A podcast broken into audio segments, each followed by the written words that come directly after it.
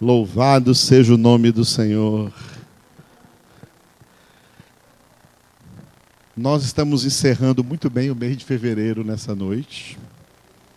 Dia 29 de fevereiro. De quatro em quatro anos, temos o dia 29 de fevereiro.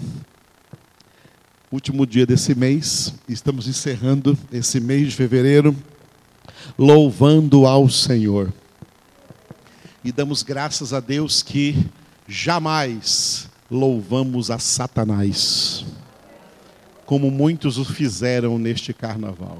Nós louvamos ao Senhor.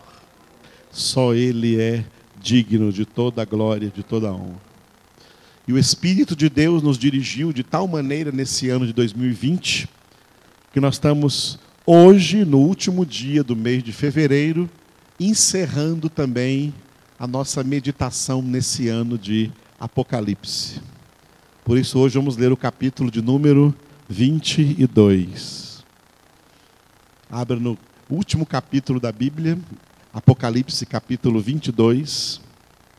Eu louvo ao Senhor porque eu não faltei em nenhuma dessas ministrações. Estive aqui presente em todas elas, do primeiro ao vigésimo segundo capítulo de Apocalipse. E isso faz grande diferença na vida de uma pessoa. Perde quem perde. Quem não vem, quem não busca, com certeza perde tempo e além de perder tempo, perde vida, está perdendo também tempo de vida e está perdendo muitas outras coisas. Desde que eu conheci Jesus, eu falei, Senhor, eu não quero perder nada. Não quero perder nada. Nunca quero perder nada. Quero ganhar tudo aquilo que o Senhor tem para mim. Na tua graça, no pacote riquíssimo, extremamente rico da tua suprema riqueza da graça e de toda que contém aí toda a sua palavra, toda a sua verdade. Porque esse é o homem que vai morar no céu, o que tem o seu prazer na palavra do Senhor. Prazer em meditá-la, prazer em lê-la, prazer em ouvi-la, prazer em obedecê-la isso inclui congregar. Congregar é obedecer a palavra. Quem não congrega desobedece. Não congregar é desobedecer a palavra que ordena. Não aconselha, não, ordena. Ordena congregar. Porque onde estão as pessoas congregadas, em nome de Jesus, Ele mesmo está no meio delas. E é ali, não é fora dali, é ali. Como diz o Salmo 133, é ali que o Senhor derrama a bênção e a vida para sempre. É por isso que tem tanto crente aí faltando bênção na vida dele e faltando vida, porque não vem congregar. Existem realmente por aí congregações que não vale a pena ir, porque não tem bênção e vida lá, porque não tem palavra. Aqui nós temos benção e vida. Aqui nós temos benção e vida. Aqui nós temos benção e vida. E não importa a distância de onde que você venha, eu venho exatamente de 10 quilômetros. A minha casa aqui dá 10 quilômetros. Não importa a distância que você venha, a graça que você ganha aqui é melhor que a vida. Vamos encerrar então a nossa ministração de Apocalipse nesse ano, lendo o capítulo 22. Quarta-feira, eu falei que os dois últimos capítulos de Apocalipse, eles são uma conclusão desse livro. Tá? Esse livro, que tem 22 capítulos, ele tem uma introdução, um desenvolvimento e uma conclusão. A introdução, os três primeiros capítulos o desenvolvimento do capítulo 4 até o capítulo 20. e a conclusão, capítulos 21 e 22. A introdução à realidade da igreja, o desenvolvimento, a grande tribulação e o reino milenar. E a conclusão, o estado eterno de todas as coisas. Quando acontecer a consumação do século, o fim da história, os condenados vão eternamente para o lago de fogo de enxofre, os salvos vão eternamente para a casa do Pai. A nação cujo Deus é o Senhor, o povo que ele escolheu para sua herança, estará com ele na glória. Então, esses dois últimos capítulos mostram este estado eterno de todas as coisas. A humanidade inteira está seguindo um curso ou é um curso para a perdição, ou é um curso para a salvação. Tá? O curso da perdição é aquele que Paulo disse em Efésios. Tá? O curso deste mundo, segundo o príncipe da potestade do ar, do espírito que agora atua nos filhos da desobediência. E o curso para a salvação é Jesus, o caminho, a verdade e a vida. E ele disse: Ninguém vem ao Pai senão por mim. Jesus é a palavra. Ninguém vai ao Pai sem a palavra.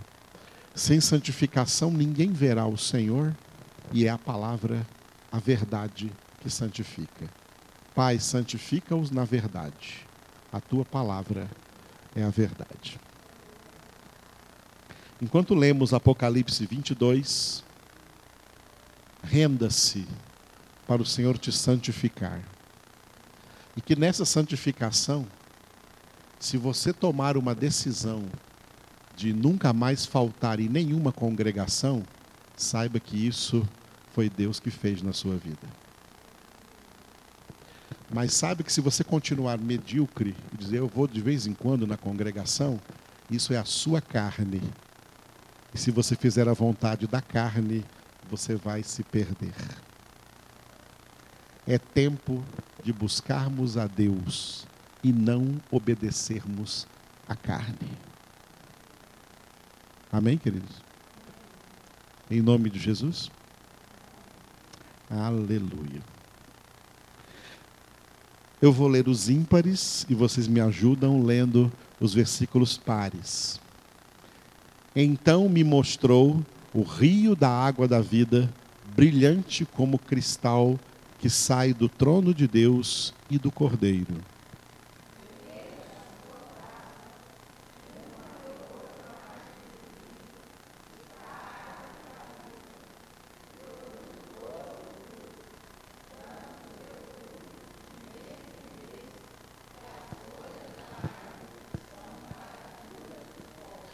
Nunca mais haverá qualquer maldição. Nela estará o trono de Deus e do Cordeiro, os seus servos os servirão.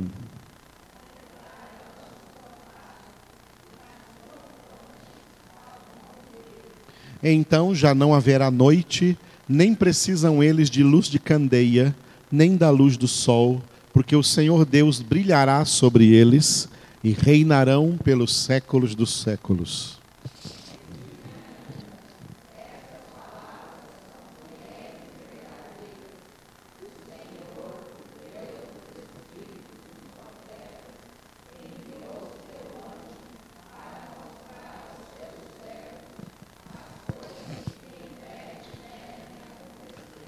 Eis que venho sem demora.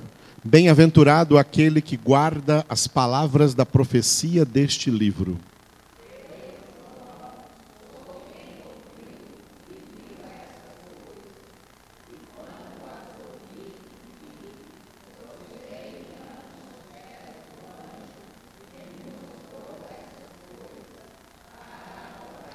Então ele me disse: Vê, não faças isso eu sou conservo teu, dos teus irmãos, os profetas, e dos que guardam as palavras deste livro. Adora a Deus.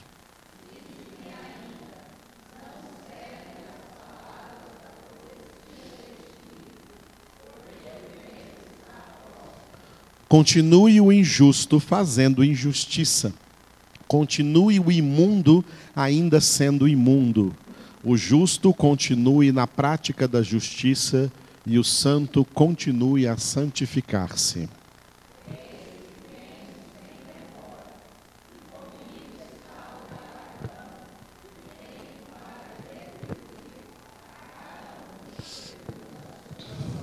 Eu sou o Alfa e o Ômega, o primeiro e o último, o princípio e o fim.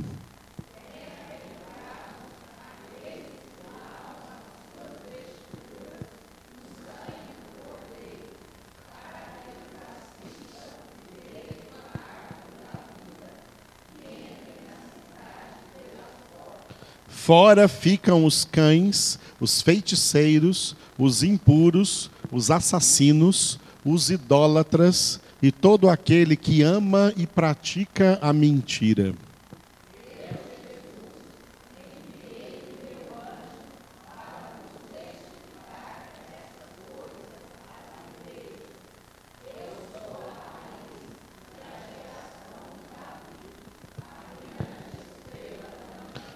O Espírito e a noiva dizem: Vem. Aquele que ouve, diga: Vem. Aquele que tem sede, venha, e quem quiser, receba de graça a água da vida.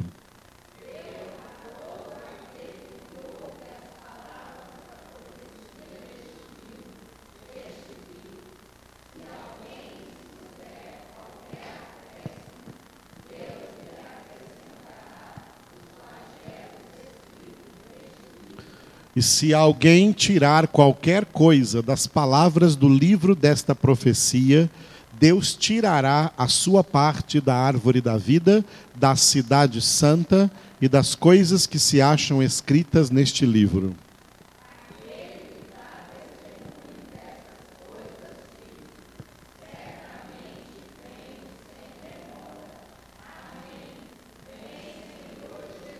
Todos. A graça do Senhor Jesus seja com todos. Aleluia. Glória a Deus. Louvado seja o Senhor. Um dia nós chegaremos até esse último versículo aqui, com a graça do Senhor.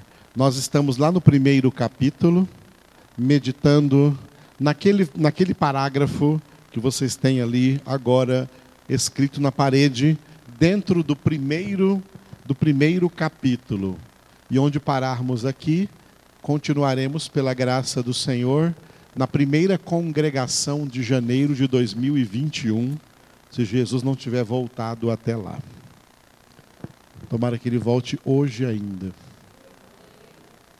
Este capítulo, oh, desculpe, este parágrafo, capítulo 1, do 12, versículo 12 ao 16, o título é, diga, Descrição do Senhor. Porque o apóstolo João descreve o que ele viu. Como ele viu Jesus, ele descreve, ele descreve o Senhor. Primeiro, o local onde ele estava. Diga, onde estava? Versículo 12 até a parte A do versículo 13. Nós já passamos por esse texto aqui. Né? O Jesus estava onde? No meio dos sete candeeiros de ouro que representa a sua igreja. E quarta-feira nós começamos aqui, ó. Diga como estava. Ou seja, como Jesus estava, como era a aparência do Senhor. E João descreve a aparência do Senhor aqui do versículo 13b até o versículo 16. Então, como nós já vimos aqui onde estava, vamos ver só como estava. Tá? Como estava, versículo 13b ao 16. Do 13b até o 15, três palavras, diga ouro, fogo e bronze. Elementos que João viu ali na aparência de Jesus. E depois no versículo 16, diga afiada espada. Disso tudo aqui, a afiada espada, você sabe que se refere a a palavra de Deus, que saía da sua boca uma afiada espada de dois gumes, a palavra de Deus. Nós estamos aqui, ó, ouro, fogo e bronze, versículo 13b até o versículo 15, tá? Repita, ouro, fogo e bronze.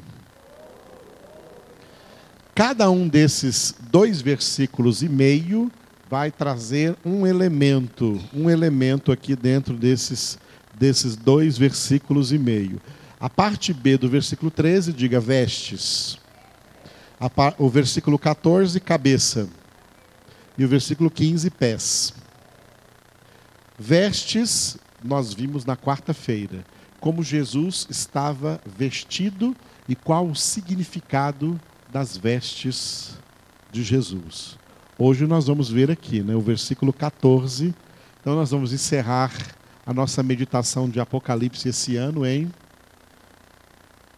Apocalipse 1:14, aqui neste versículo cujo título é cabeça. Muito bem, esse versículo 14, além da cabeça de Jesus, dos seus cabelos, fala também dos cabelos na cabeça e também dos seus olhos, né? A sua cabeça e cabelos eram brancos como alva-lã, como neve. Os olhos como chama de fogo. Repitam.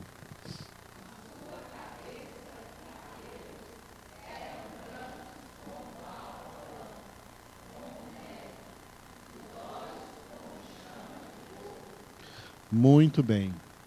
Então, esse versículo tem parte A e parte B. A parte A Repita depois de mim. A sua cabeça e cabelos eram brancos como alva-lã.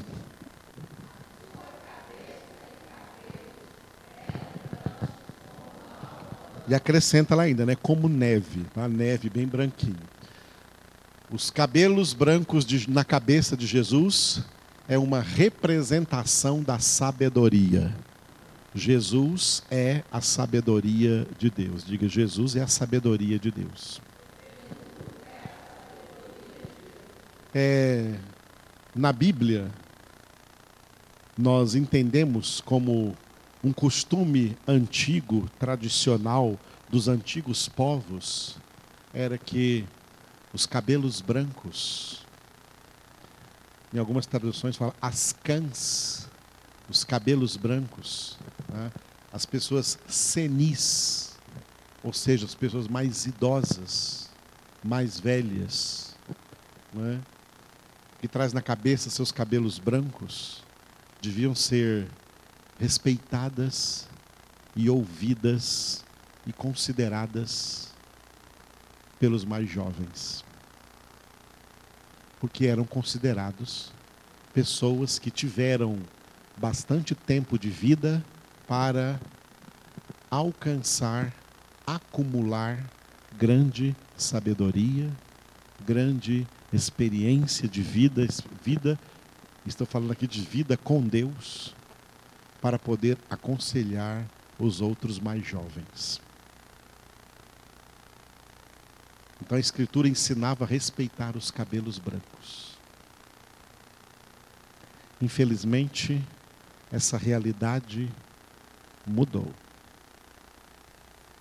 Hoje, apesar de idosas, as pessoas idosas demonstram não ter nada de conhecimento de Deus, nada de sabedoria de Deus. O que a gente vê são idosos por aí achando que tem que ainda aproveitar a vida na promiscuidade. Parece que as coisas eram melhores quando não tinha a valorização da terceira idade, a supervalorização da terceira idade, quando os governos não faziam isso. Parece que o respeito aos idosos era melhor quando não tinha nenhuma dessas organizações que existem hoje aí. Olha só, parece que a educação dos filhos era melhor quando não existia conselho tutelar para trazer normas aí para a forma como lidar com essas crianças. A educação era melhor.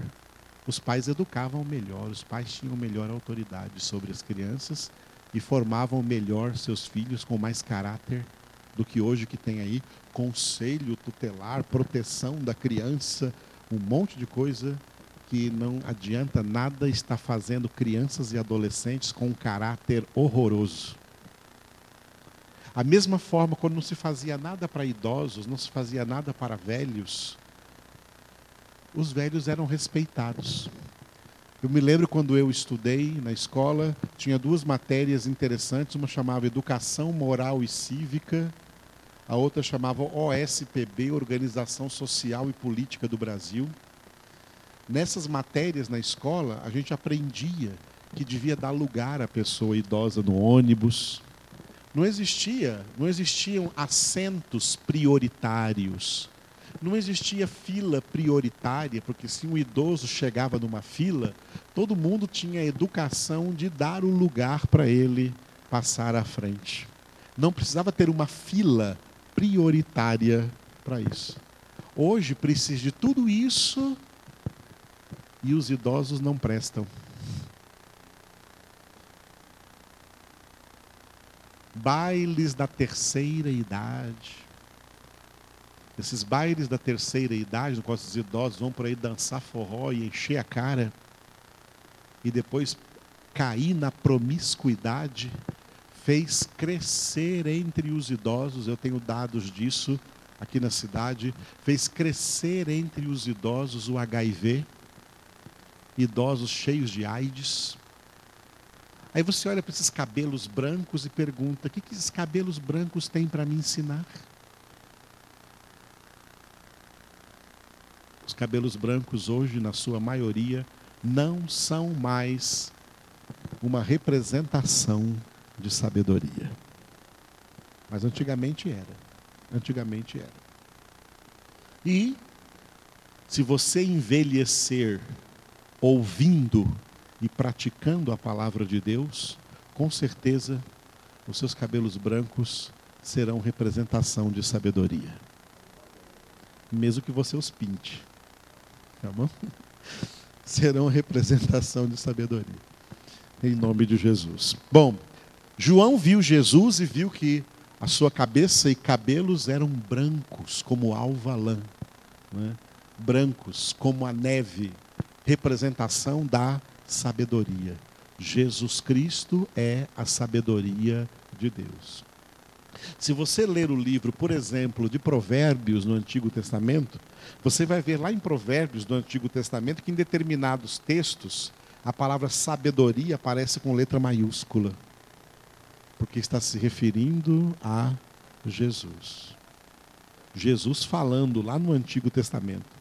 Jesus falando lá no livro de Provérbios. Eu peguei só um desses versículos aqui, por exemplo, só como exemplo, Provérbios 8, 12.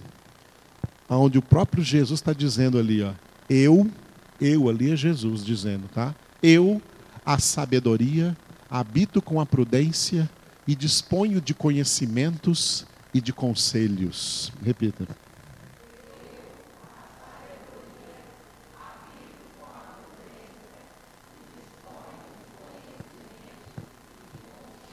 Aleluia. Jesus é a sabedoria de Deus. Ele habita com a prudência. A prudência é o próprio Deus. Tá? E ele dispõe de quê? de conhecimentos e de conselhos. Aqui estão. Aqui estão os conhecimentos e os conselhos aos quais ele se refere nesse versículo. Os conhecimentos e os conselhos dos quais Jesus dispõe para nos ensinar a sabedoria do alto, a sabedoria do reino, a sabedoria de Deus é toda a palavra de Deus, por isso, não só de pão viverá o homem, mas de toda a palavra que procede da boca de Deus. É claro, quem rejeita a palavra está rejeitando os conhecimentos do Senhor, os conselhos do Senhor, e essa não é uma atitude sábia, é uma atitude nécia, uma atitude ímpia. Os nécios, os ímpios, os ignorantes rejeitam o conhecimento e por essa causa serão destruídos. A falta de conhecimento traz destruição. Oséias 4:6, o próprio Deus disse: o meu povo está sendo destruído por falta de conhecimento. O conhecimento de Deus é a palavra de Deus. Vocês têm uma congregação onde tem conhecimento de Deus.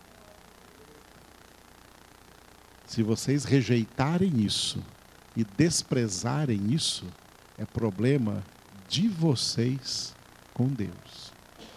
Eu vou comparecer diante do Senhor com a minha consciência limpa, porque Deus sabe que cada vez que eu venho aqui, como estou aqui hoje, eu venho de todo o meu coração. Eu venho com todo o amor. Eu venho debaixo de horas e horas e horas e horas e horas de meditação, de oração na palavra de Deus. Cada reunião que eu venho aqui, seja quarta, seja sexta, seja sábado, seja domingo, cada reunião que eu venho aqui, eu venho com as seguintes intenções. Eu venho como se fosse a última reunião onde eu estarei ensinando a palavra de Deus. Eu estou aqui ensinando para vocês como se fosse a último, o último ensinamento que eu estivesse dando para vocês. Segundo, eu venho aqui tentando de todo o meu coração, usando toda a minha inteligência, toda a capacidade que Deus me deu, para tentar trazer para vocês o melhor ensinamento que eu posso transmitir para vocês. Deus sabe disso. Deus vê isso. Eu não falo isso para parecer. Eu falo isso é porque muita gente é igual aquelas pessoas que Jesus disse. Tocamos uma flauta e eles não dançam. Entoamos uma lamentação e eles não choram. Há muita palavra, eu não quero, porque eu me canso.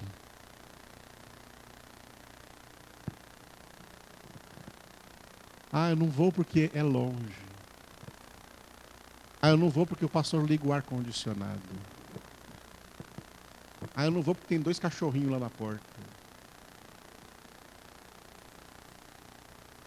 Ah, eu não vou porque tem mato.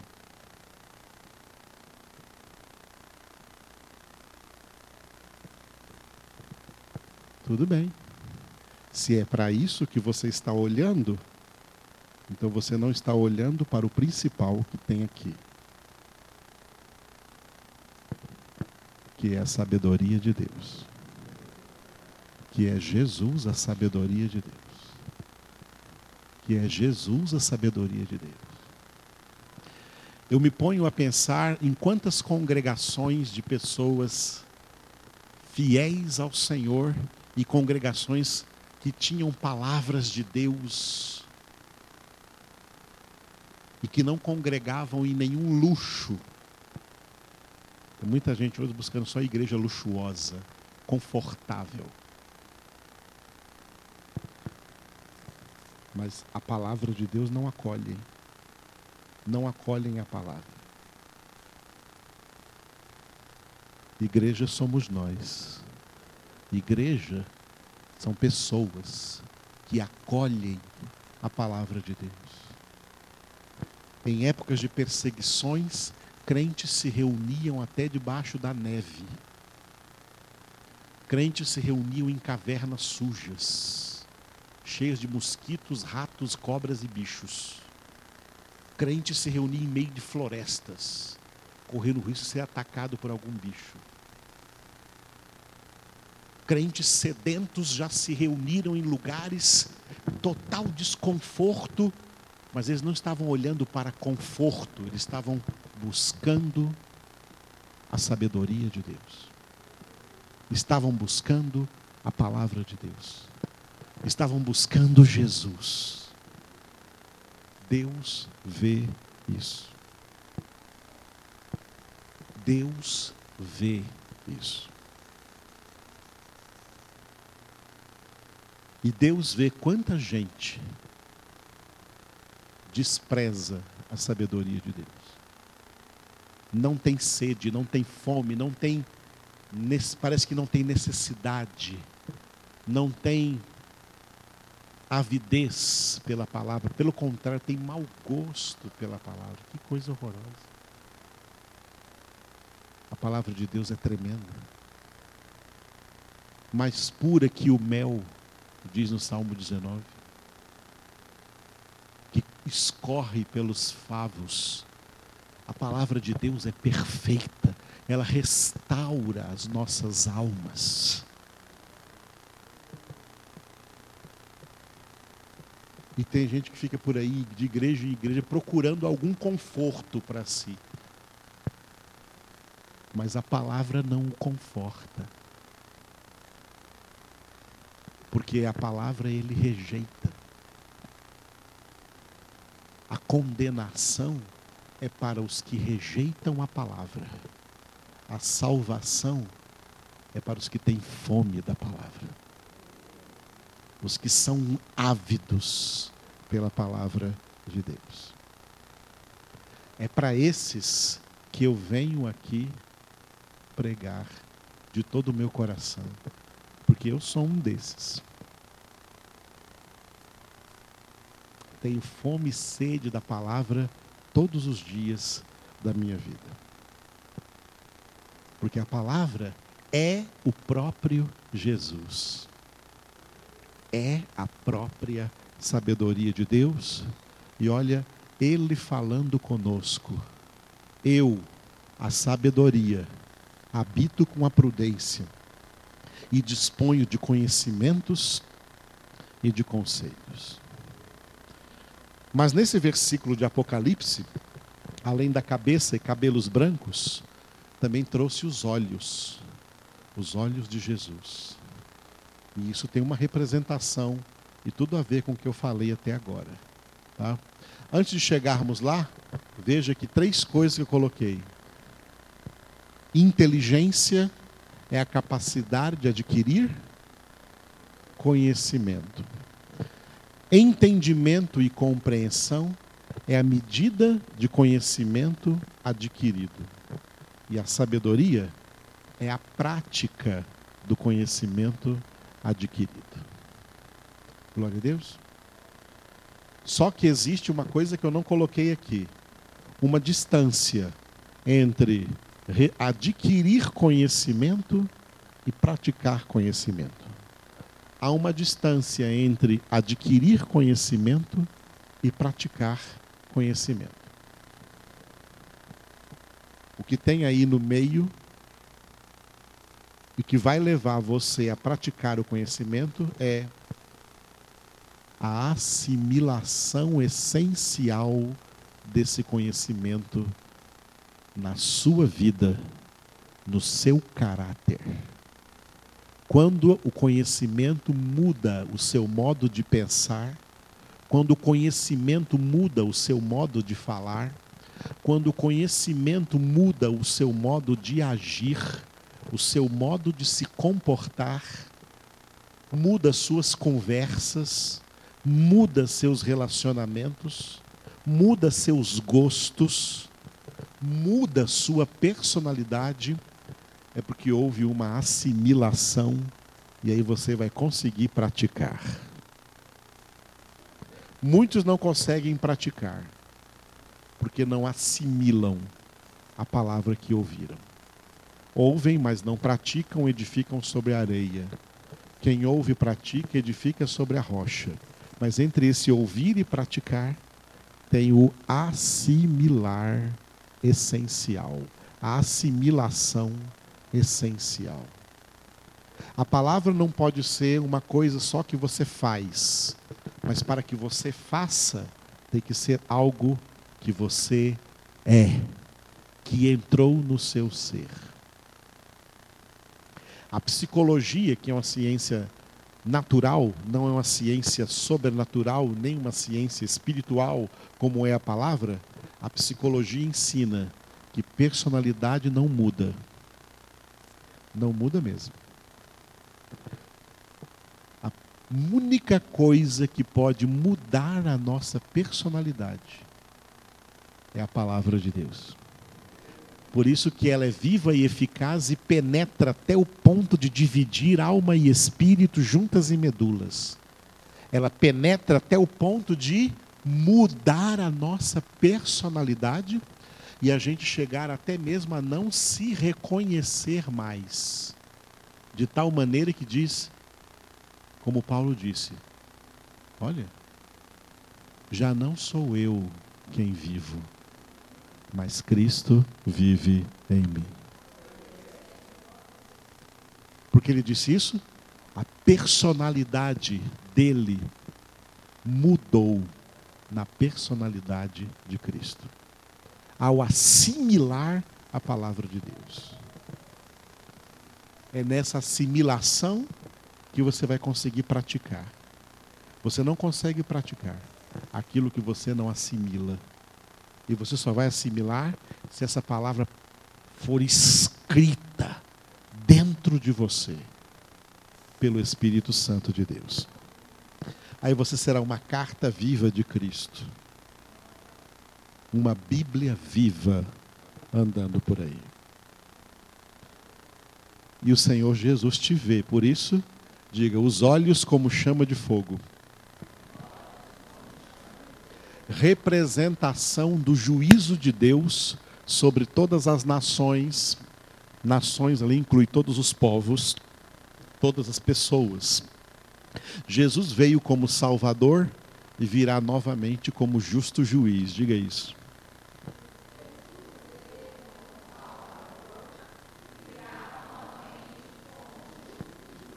João teve o privilégio de olhar Jesus nos olhos quando ele veio como Salvador. João era um dos mais íntimos discípulos de Jesus. Entendo como ele muitas vezes olhou Jesus nos olhos. Ele até reclinava no peito de Jesus durante a ceia. Ele viu os olhos de Jesus como Salvador. Mas quando Jesus veio revelar o Apocalipse, ele viu que os olhos de Jesus haviam mudado. Os seus olhos agora eram como chama de fogo. Sabe o que significa? Olhos de juiz. Jesus já veio como Salvador. Agora ele vem como juiz. Juiz para julgar o céu e a terra. Tá? Juiz para julgar todas as nações, todas as pessoas. E Jesus declarou quem é que não vai entrar em juízo. Quem não vai entrar em juízo? Aquele que crê na Sua palavra. Aquele que ouve a Sua palavra e crê naquele que o enviou. Aquele que ouve a minha palavra e crê naquele que me enviou tem a vida eterna, não entra em juízo, mas passará da morte para a vida. Quem ouve a minha palavra, tá? Esse ouvir aí é quem recebe a minha palavra. Quem receber a palavra, assimilar a palavra, praticar a palavra, e viver a palavra, e ser santificado na palavra, não entra em juízo. Passou da morte para a vida. Mas quem rejeita a palavra, quem despreza a palavra, vão encarar o juiz de frente e os seus olhos são chamas de fogo. Ele sonda todos, sonda mentes, pensamentos, sentimentos, vontades e más vontades. Boas vontades e más vontades, boas intenções e más intenções, bons pensamentos e maus pensamentos, bons sentimentos e maus sentimentos, bons desejos e maus desejos. Ele sonda tudo isso, pesa em justa balança, julga tudo isso e dá o pago a cada um. É melhor não querer entrar em juízo, recebendo a palavra, crendo naquele que o enviou, vivendo pela fé, buscando a Deus de todo o coração. Isso é mensagem apocalíptica, tá? Por isso que em janeiro e fevereiro nós temos mensagens muito fortes. Mensagens apocalípticas, a palavra de Deus. O último livro da Bíblia é um livro de autoconfronto para nós, para nossa espiritualidade, para nossa santidade, para nossa santificação em nome de Jesus. Se isso não mudar a sua vida, é porque não houve mudança de personalidade. E se não houve mudança na sua personalidade, é porque você não assimila a palavra de Deus, ela não entra em você. Porque quem assimila a palavra de Deus tem mudança de personalidade. Só a palavra de Deus muda uma personalidade. De personalidade ímpia numa personalidade de filho de Deus, de filha de Deus. Em nome de Jesus. Que todos vocês possam assimilar a palavra do Senhor. Aquele que assimilar a palavra do Senhor, não falta uma reunião aqui mais. Além de vir nas quatro, vai pedir mais. É um sinal característico de quem está assimilando a palavra de Deus e não rejeitando, e não se cansando, e não com mau gosto, porque esses são os muitos chamados que não vão ver o reino dos céus.